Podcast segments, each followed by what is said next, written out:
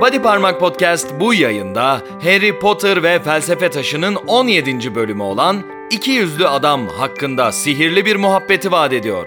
Siz de bir Potter kafaysanız bu yayını kaçırmamanızı salık veririz. Sevgili cadılar, değerli büyücüler, kıymetli cin cüceler ve bilimum zevat Body Parmak Podcast'e hoş geldiniz. Ben mihmandarınız Batuhan Yalçın. Bu yayındaki misafirliğiniz boyunca sizlere eşlik edeceğim. Body Parmak Podcast, J.K. Rowling'in büyücülük dünyası hakkındaki her şey ama her şey üzerine sohbet etmek hususunda iddialı bir podcast yayınıdır. Sohbetimiz boyunca sizlere Harry Potter serisinin ilk kitabının son bölümüne dair en mühim şeylerin hepsinden bahsedeceğiz. Yayınımız boyunca bu bölüme dair özel notlar ve fevkalade anlarla sizleri buluşturacağız. Elbette her şeyden önce karşınıza bölümün özetiyle çıkıyoruz. Buyurun efendim. Harry Potter ve Felsefe Taşı 17. Bölüm İki Yüzlü Adam Harry Potter felsefe taşının bulunduğu odaya girdiğinde karşısında Profesör Quirrell'ı bulur ve Quirrell'ın ağzından onun sene boyunca Voldemort'a hizmet ettiğini, Voldemort'u hayata döndürmek için taşı ele geçirmeye çalıştığını öğrenir. Harry çaresizlik içinde Quirrell'ın taşı bulmasına engel olmaya çalışır ve kelid aynasına baktığı sırada taşı cebinde hisseder. Quirrell bunu fark etmez. Ancak Quirrell'ın türbanı içinde ve onun kafasının arkasında bir asalak gibi yaşamını sürdüren Lord Voldemort bunu anladığında Harry ile yüzleşmek ister.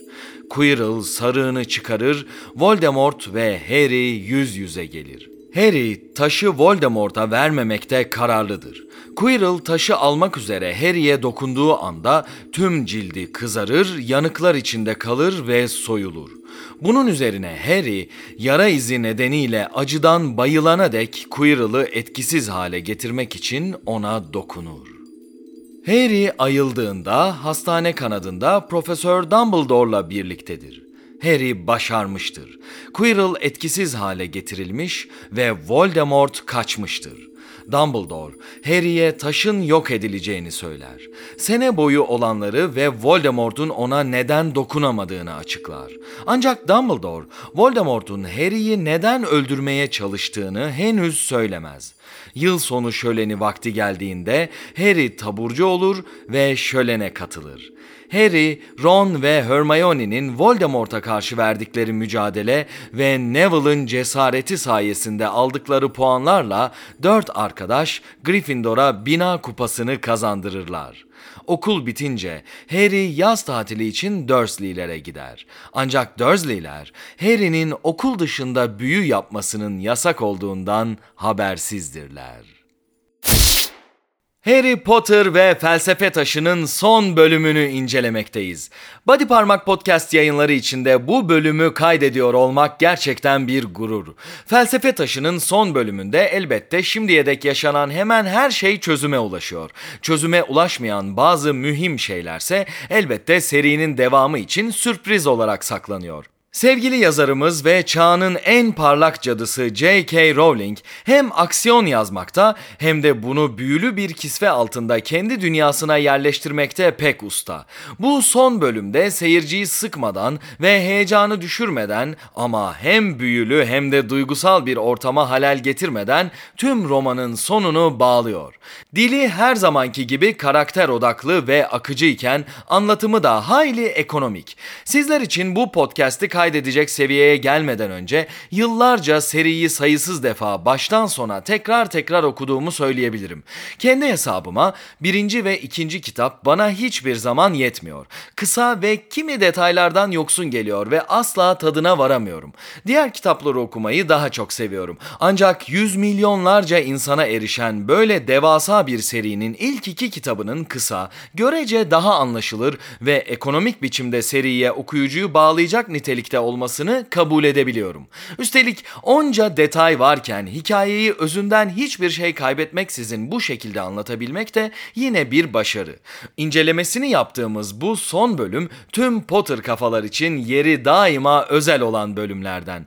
Hepimiz bu bölümü okuduğumuzda birer Potter kafa olduk. Bu seri bu andan itibaren her anımızda, yaşamamızın mutlu ya da mutsuz her dakikasında bizim sığınağımız oldu. Üstelik benim gibi serinin ilk basımından itibaren seriyi takip eden ve her bir kitabın çıkmasını bazen yıllarca bekleyen Potter kafalardansanız bir kitabın son bölümünü okumanın nasıl bir heyecan ve hüzün olduğunu daha iyi anlarsınız.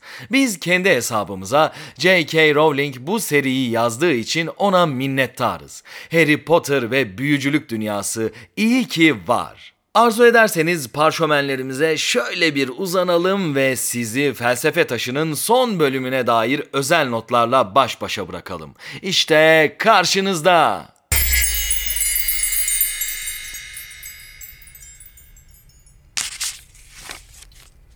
Quirrell güldü. Öyle sarsak sarsak gülmüyordu şimdi. Sesi soğuk ve keskindi.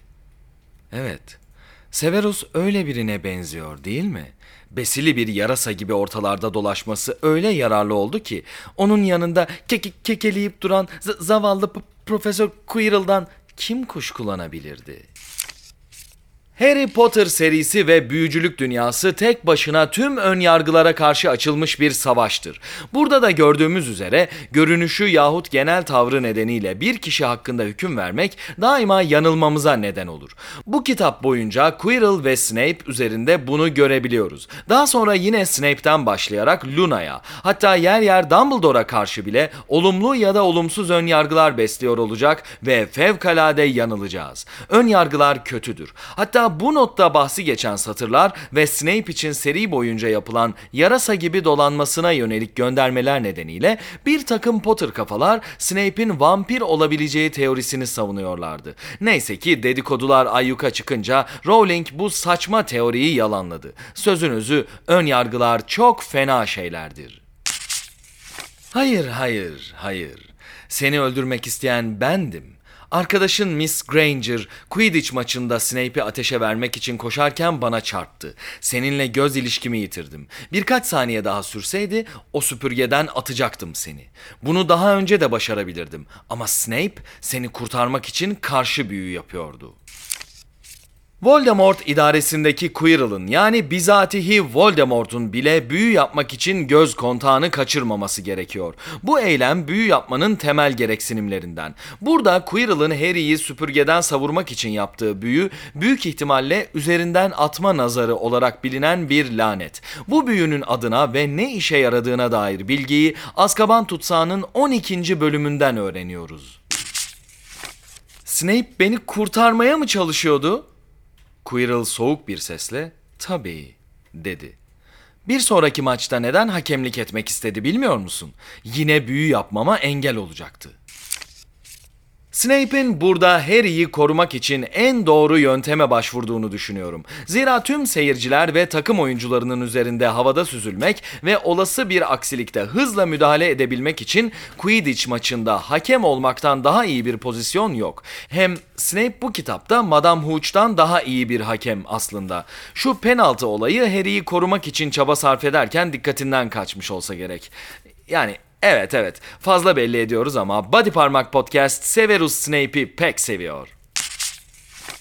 Parmaklarını şaklattı, birdenbire ipler sarktı havadan. Harry'i sımsıkı bağladılar. Burada asasız bir büyü kullanımından ziyade daha önce efsunlanmış bir ipe komut verme durumu bulunuyor. Quirrell çerçevesine dokunarak taşı bulmanın anahtarıdır bu ayna diye mırıldandı. Evet, felsefe taşı Kelly aynasının içinde ve Dumbledore'un dahiyane planlarından biri de işte bu. Gerçekten de taşı kullanmak ve sonsuz yaşama yahut servete ulaşmak isteyen kimse bu aynadan bu taşı alamaz. Harika bir koruma yöntemi. Yani bir anlamda Harry kahramanlık peşine düşmese ve muhteşem kalbiyle taşı sadece korumak için oradan almak istemese aslında Quirrell ve Voldemort taşı yerinden hiçbir zaman çıkaramayabilirler ve Kelly aynasının son sonsuz arzu nakşettiği görüntüler eşliğinde delirebilirlerdi. Albus Dumbledore bir dahi. Quirrell arkasından çıkıp gözlerini aynaya dikti. Taşı görüyorum. Onu efendime sunacağım ama nerede? Bu cümleden de aslında Quirrell'ın taşı kullanmak için değil alıp Voldemort'a vermek için istediği sonucunu çıkarabiliriz. Bu fikre göre aslında Quirrell'ın da taşı alabileceğini ifade eden görüşler var. Ancak buradaki çarpıcı nokta Voldemort'la Quirrell'ın artık aynı bedende aynı kişiyi temsil ediyor olması. Dolayısıyla taşı alamıyor. Quirrell ansızın titredi. Yanlışları kolay kolay bağışlamaz. Taşı Gringotts'tan çalmayı başaramadığımda çok öfkelenmişti. Beni cezalandırdı. Gözünün hep üstümde olacağını söyledi. Quirrell'ın burada bahsettiği ceza yöntemi Voldemort'un onun bedenine yerleşmesi ve her an onu kontrol etmesi. Quirrell Gringotts'tan taşı çalamayınca Voldemort çok öfkeleniyor ve onun bedenini ele geçiriyor. Yani kelimenin tam anlamıyla gözü üzerinde. Harry dehşet içinde bir sesin yanıt verdiğini duydu. Ses Quirrell'ın kendisinden geliyordu üstelik. Çocuğu kullan, çocuğu kullan. Voldemort burada büyük ihtimalle zihnefendarlık becerilerini konuşturuyor ve Harry'nin zihnini okuyor. Ayrıca bir sorunun çözülmesi için Voldemort'un Harry'yi kullandığı ilk an yine bu an. Başta kehanet meselesi olmak üzere pek çok kez buna tanık olacağız. Ama beş adım bile atmadan o ince sesi işitti yine. Quirrell'ın dudakları bile kıpırdamıyordu. Yalan söylüyor yalan söylüyor. Harry burada beden dilinde en ufak bir falso vermese de Voldemort onun yalan söylediğini anlıyor. Çok büyük ihtimalle zihnefendarlıkla karşı karşıyayız. Şimdi cebindeki taşı ver bakalım. Demek biliyordu. Bacaklarına ansızın bir dirilik gelen Harry hafifçe geriledi. Evet evet Voldemort zihnefendarlık becerisi sayesinde bu bölüm boyunca Harry'nin aklından geçen her şeye ulaşıyor. Neville bile kıl payı kurtarmıştı durumu. İksirden aldığı kötü notu bitki bilimdeki başarısıyla dengelemişti. Neville'ın bitki bilim dersinde muhteşem olduğunun ve ileride bu bölümde hocalık yapacağının ilk kanıtı tam bu cümlede karşımıza çıkıyor. Hagrid onları gölün karşı kıyısına geçirecek kayıklar filosuna götürdü. Hogwarts Ekspresi'ne bindiler. Yolculuk boyunca çevrelerindeki manzara yeşerip daha düzenli bir biçime girdikçe konuştular, güldüler. Bu kısımdan anladığımıza göre birinci sınıflar sene sonunda da evlerine dönmeden son kez kayıklarla seyahat ediyorlar. Tabi diğer sınıflar her seferinde benim favori seyahat yöntemim olan testrallerle seyahatlerini sürdürmekteler.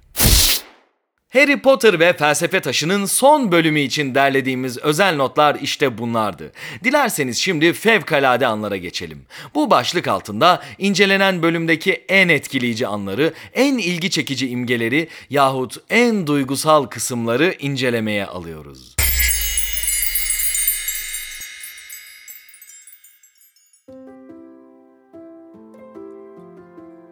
Harry Potter ve Felsefe Taşı'nın son bölümündeki fevkalade anları inceliyoruz. Elbette bu Body Parmak Podcast için başlı başına kocaman bir fevkalade an.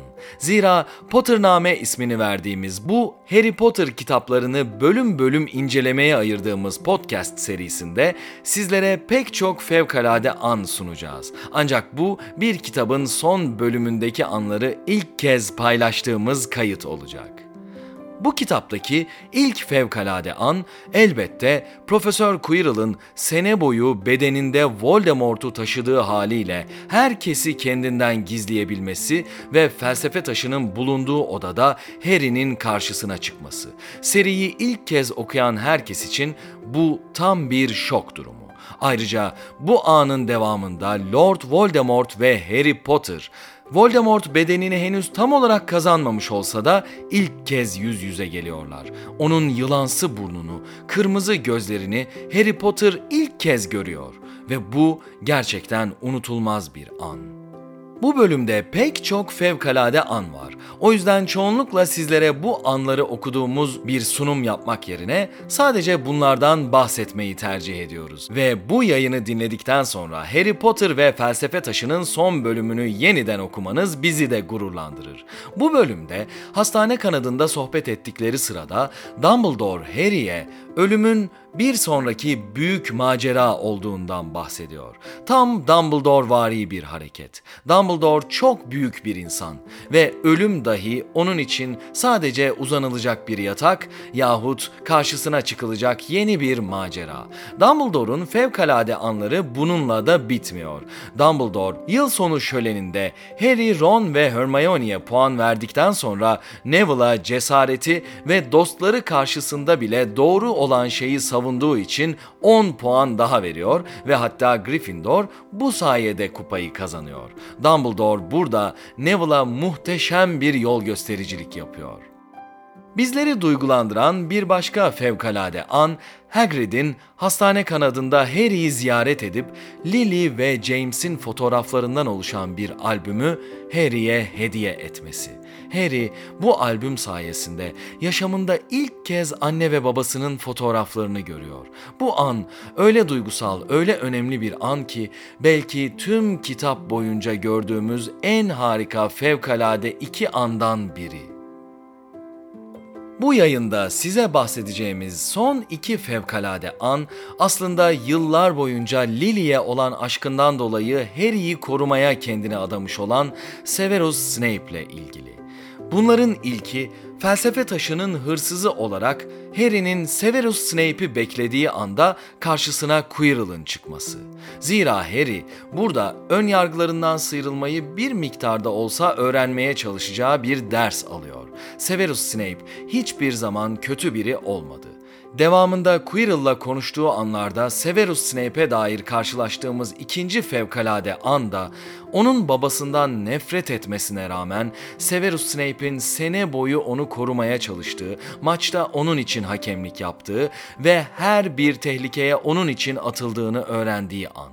Severus Snape gerçekten Potter kafaların tanık olduğu, tanımış olduğu en cesur insan.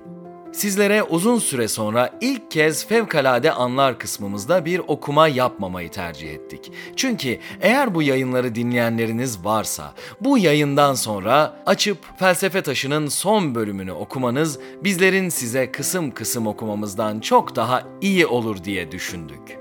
Zaten devam eden yayınlarımızda Harry Potter serisinin ve devamında büyücülük dünyası için yazılmış her eserin bölüm bölüm incelemesini yapacak ve sizlere binlerce fevkalade andan daha bahsedeceğiz. Harry Potter ve felsefe taşı için sunacağımız fevkalade anlar işte bu kadardı efendim.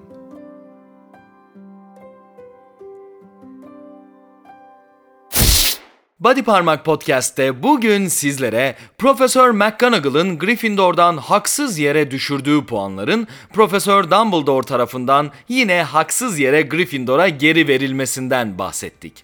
Harry Potter ve Felsefe Taşı'nın 17. ve son bölümü olan iki yüzlü adam üzerine söyleyeceklerimiz bundan ibaretti. Siz Potter kafalarda ülkemizde sayıca çok olan mıymıntı ve cahil Potter YouTuberlarını izlemek yerine tuttunuz bizi dinleme inceliği gösterdiniz. Sağ olun, var olun efendim. Bize daima bodyparmak.com adresinden ulaşabilirsiniz. Gelecek yayınlarımızda da Harry Potter ve büyücülük dünyası üzerine sihirli sohbetler etmeye devam edeceğiz. Tekrar görüşünceye dek kalın ve unutmayın. Hogwarts'ta isteyen herkese yardım edilir.